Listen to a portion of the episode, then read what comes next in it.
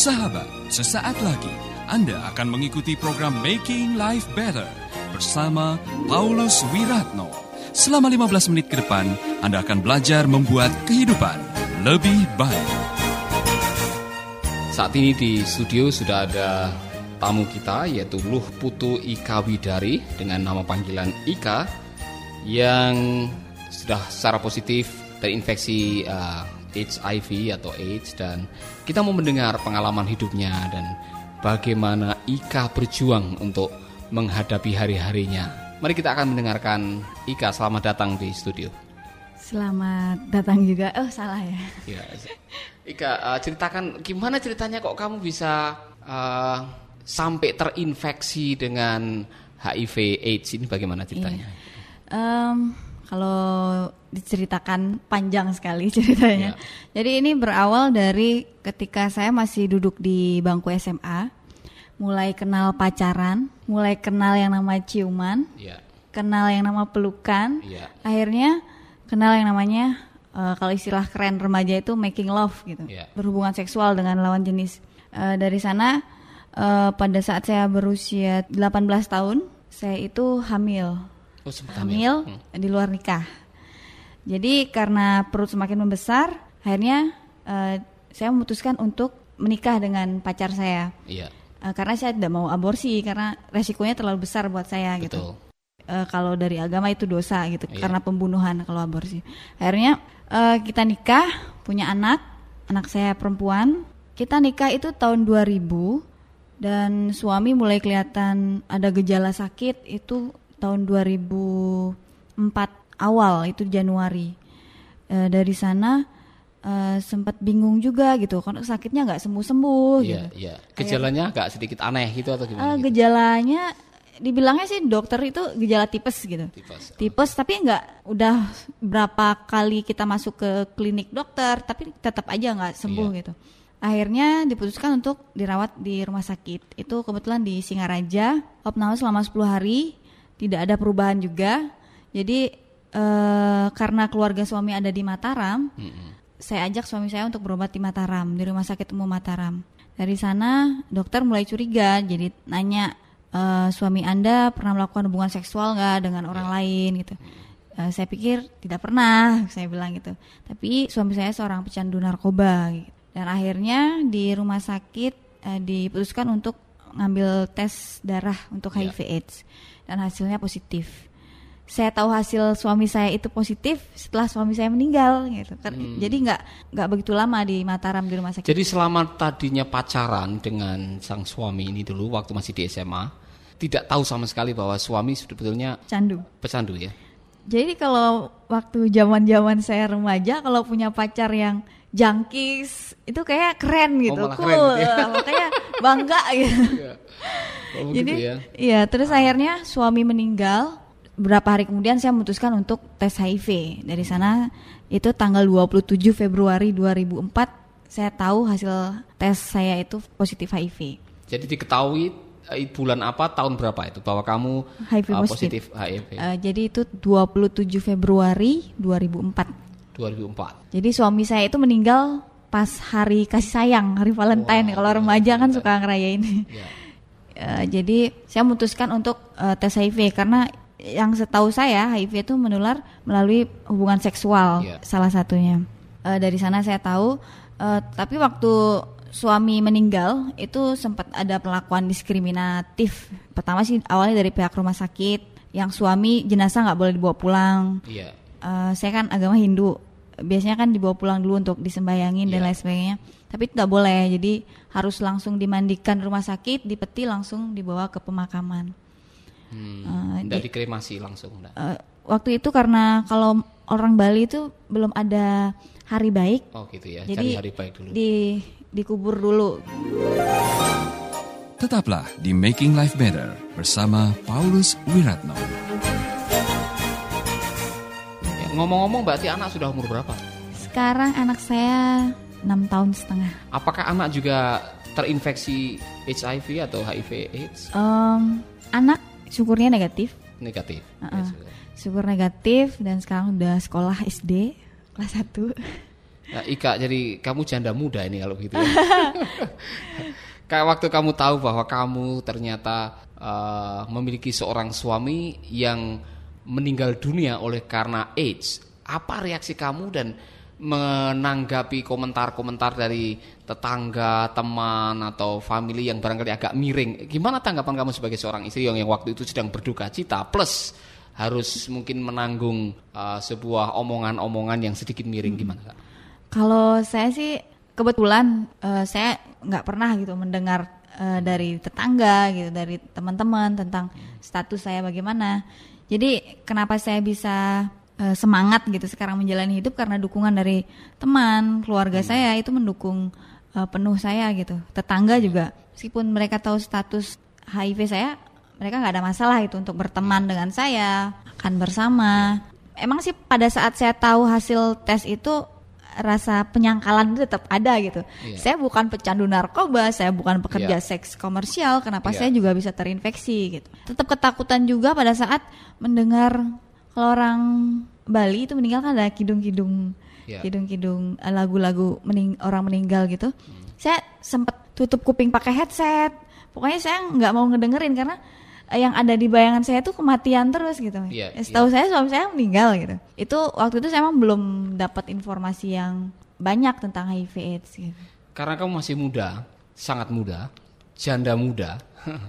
waktu kamu mendengar bahwa dokter mengatakan kak kamu positif terinfeksi HIV/AIDS, reaksi sebagai manusia yang normal pada waktu itu seperti apa? Nangis. Nangis nangis. Yang kepikiran itu bukan bukan saya memikirkan diri saya saya mikirkan anak saya. Hmm. waktu saya melahirkan anak kan anak saya lahir secara normal. Yeah.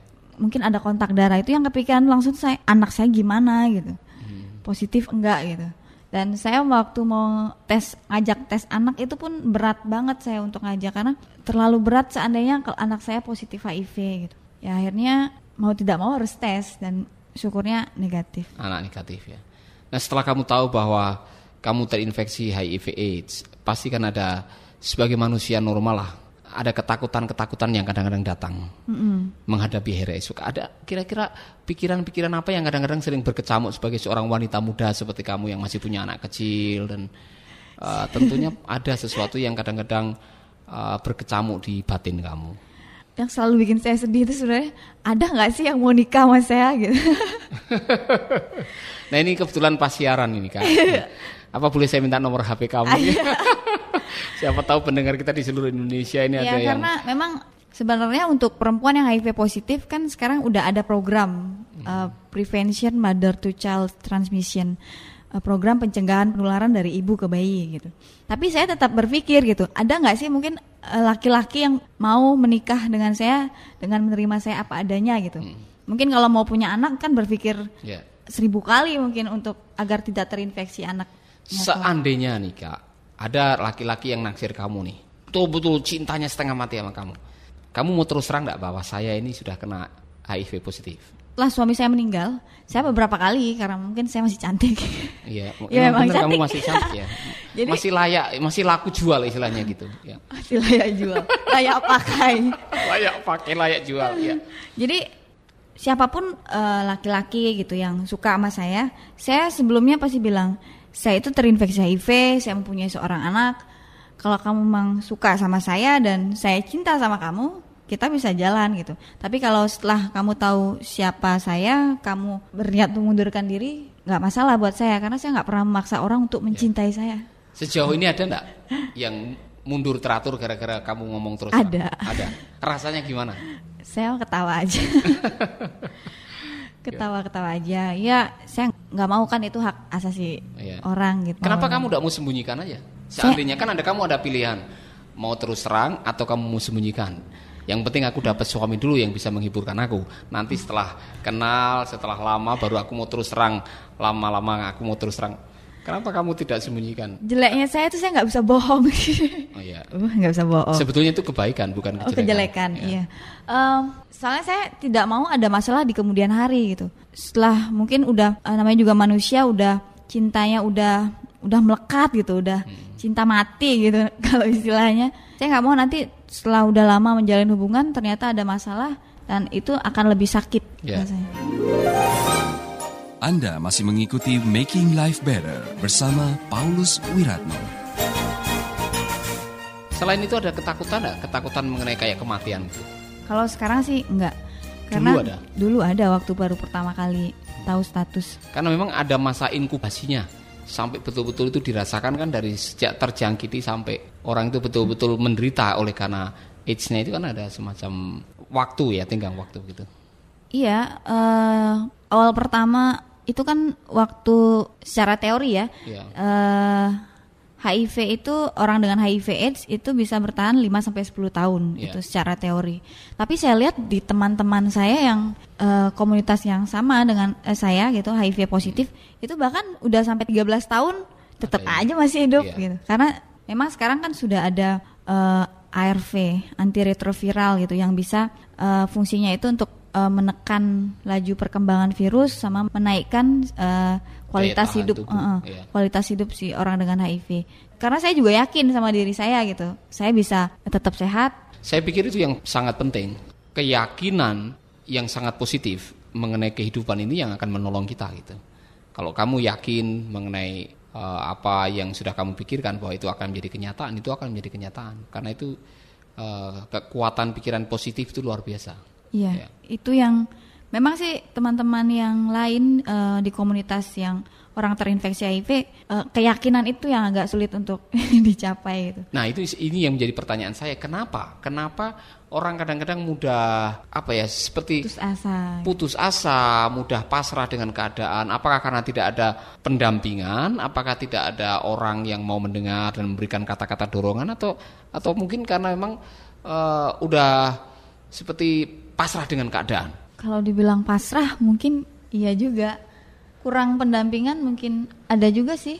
Tapi kembali lagi itu tergantung sama orangnya. Orangnya untuk memotivasi diri sendiri itu gitu.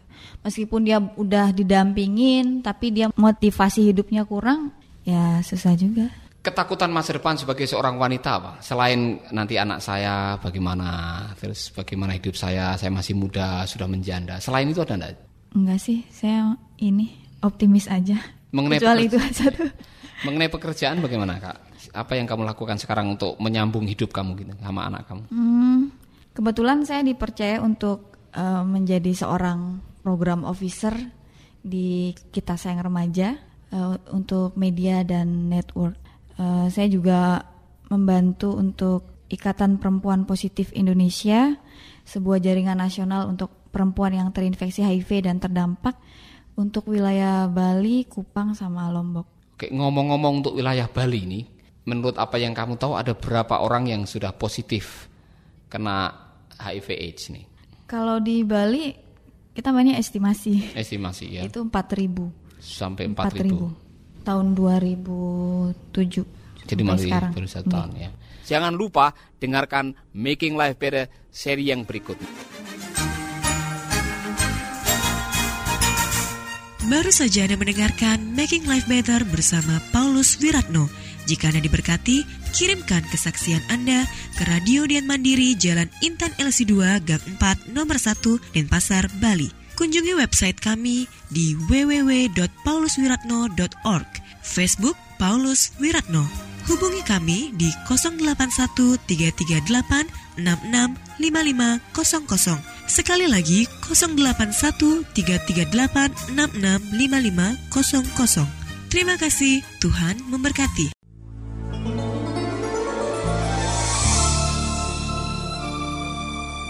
Keluarga Gracia, biarlah firman Tuhan selalu menjadi pelita dalam hidup kita sepanjang tahun ini.